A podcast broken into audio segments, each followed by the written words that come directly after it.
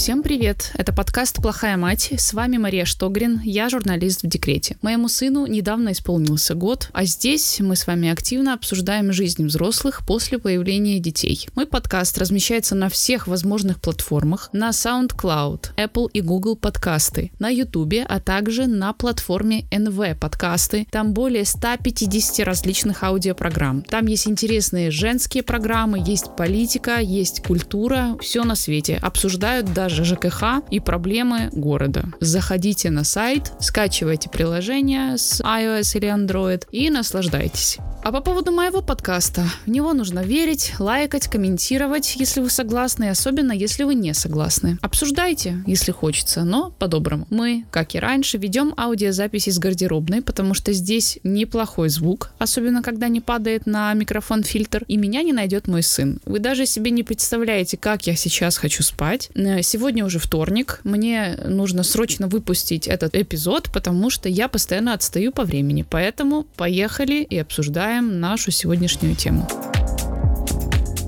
Сегодня говорим о том, как выбрать няню, где ее искать, где она водится, где она не водится, и что она должна и не должна делать.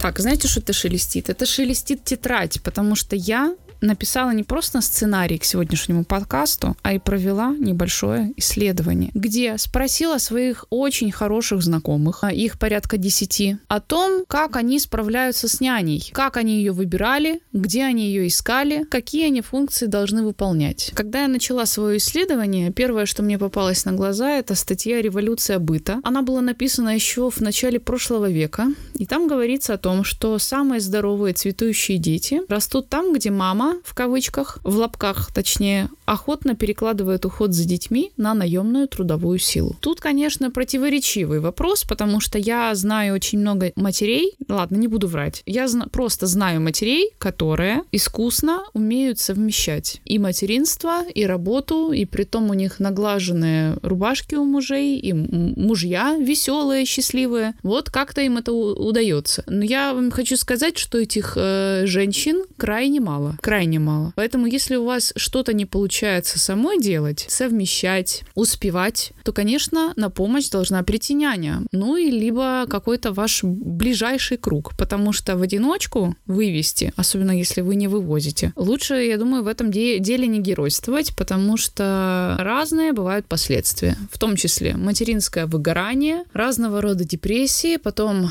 разочарование какое-то может быть, разные срывы и тому подобное. Поэтому прислушивайтесь прислушивайтесь к себе, если где-то что-то вас тревожит, не устраивает или беспокоит, это нужно менять. Почему нянь сейчас нанимают, потому что существует определенная мотивация и в, том же, и в то же время прессинг рынка труда. Он постоянно развивается, возникает необходимость повышения квалификации молодой мамы. Хочется позаботиться о себе, хочется красиво выглядеть. Э, существенный барьер существует в совмещении роли мамы и работающей женщины. Важна только, не только, вот, допустим, э, ориентация на карьеру, э, потребность там, в развитии, в заработке. Многим людям, и мне в том числе, сложно ограничить себя только вот бытом и ролью матери, потому что вот на, за плечами может быть опыт экономической состоятельности, самостоятельности, и просто у вас уже есть определенные представления о работе, и у вас есть некая, ну, не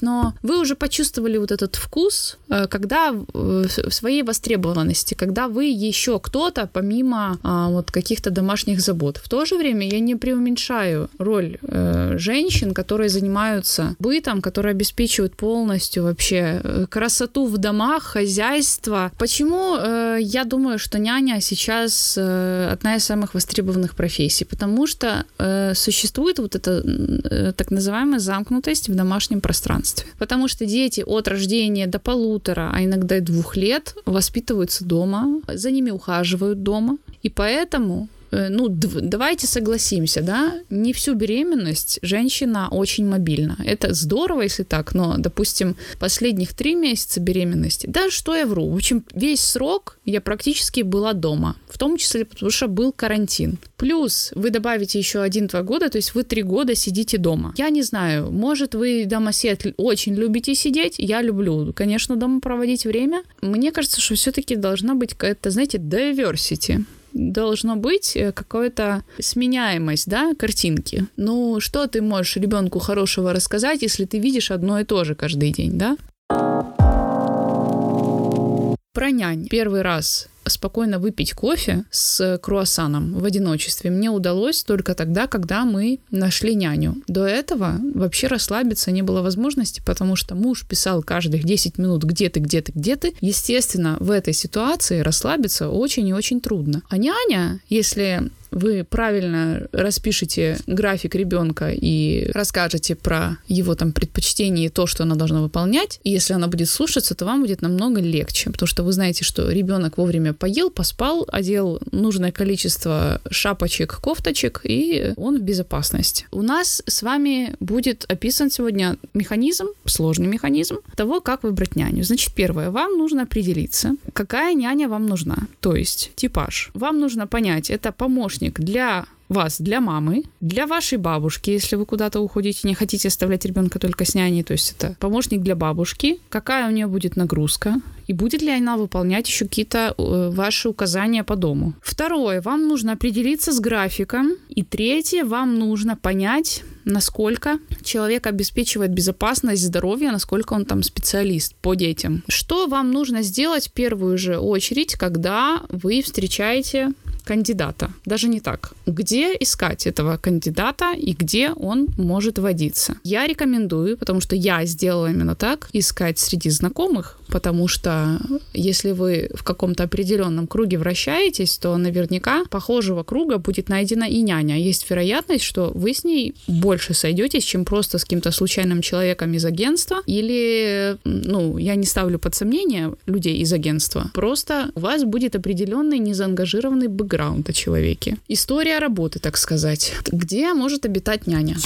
Няня может обитать. Так называемая вторичная занятость. То есть в, в детских больницах или в любых больницах, если вы хотите, чтобы это был специалист, который окажет там, не дай бог, какую-то первую помощь и сможет вас проконсультировать, это может быть специалист из детских садов или школ. А где их искать? Я думаю, что все молодые мамы каким-то образом находят себе педиатров. Уже начиная с роддома вы можете интересоваться и собирать информацию, где же обитают эти волшебные женщины, которые вас немножко разгрузят. Самое главное в поисках няни, это я считаю, то, что ты доверяешь ей не только ребенка, но и свой дом. Потому что ты не сможешь выгнать няню на улицу вместе с ребенком, а у нее якобы доступа там к твоей квартире не будет. Если вы сильно переживаете за какие-то свои ценности и тому подобное, да, вы поняли, о чем я, тогда наверняка, ну, надо либо прятать, либо, либо, либо просто вывозить из квартиры ценные вещи, если вы сильно переживаете. Потому что панично следить вы можете. Я честно скажу, что я таким не занималась. Вот я этим не занималась, потому что ты либо доверяешь, либо не доверяешь. Тут, тут нет никаких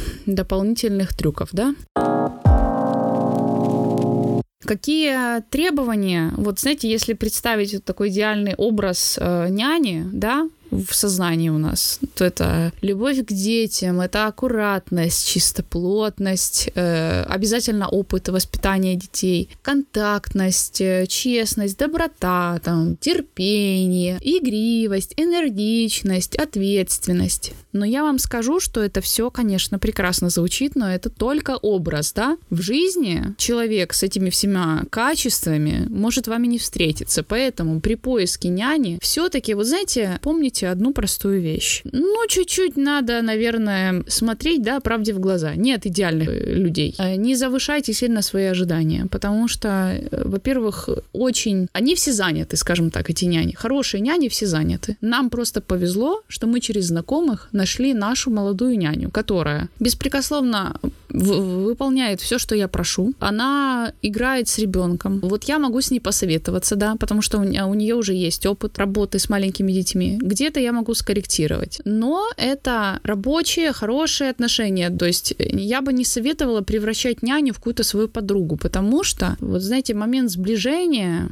и отдаление, он очень может негативно повлиять на вашего ребенка. А э, в няне тоже еще есть очень самый главный факт, о котором, блин, я должна была бы, наверное, сказать в начале. Э, няня должна нравиться ребенку. Если он нормально на нее реагирует, они прекрасно проводят время, потому что первый пробный раз можете подходить, там, смотреть или быть там в комнате, там, где они вместе играют. Понаблюдайте, если ребенку нравится, все нормально, то почему бы нет? Если ребенку нравится, дети очень, знаете, они такие существа, не просто, ну, даже не том дело, что они там наивные и все, но мне кажется, что они все-таки чувствуют и видят, может, даже чуть больше, чем мы. Поэтому, если ребенку сильно понравилась няня, можно и довериться. иногда можно и довериться. Что я бы точно не делала, я бы не проверяла бы по пять раз на день и, и знаете, каждые 10 минут не включала бы видео няню. Хотя я знаю, что очень многие это делают, потому что существует очень много разных страшилок про нянь, которая там спит в вашей кровати, пока вас нет, спит с вашим мужем, пока вас нет. Может, где-то это, и, конечно, и есть, э, но если, но не полагайтесь только, знаете, на чьи-то страхи. Все равно хорошего в жизни должно быть больше. И, и я верю, что оно так и будет. Удачи вам в выборе няни. Ну и в связи с тем, что э, вот у нас такой э, мини-эпизод про няню, я в следующей передаче хочу поднять тему, как играть с детьми, что с ними делать. Я расскажу, что я с ней делала, с этой лялечкой своей, как сейчас э, эта лялечка превратилась в прекрасного мальчика, мальчика, с которым уже можно играть, что мы с ним делаем и почему я считаю, что детей не надо нагружать с самого детства. Об этом поговорим в следующем эпизоде. А пока отдыхаем.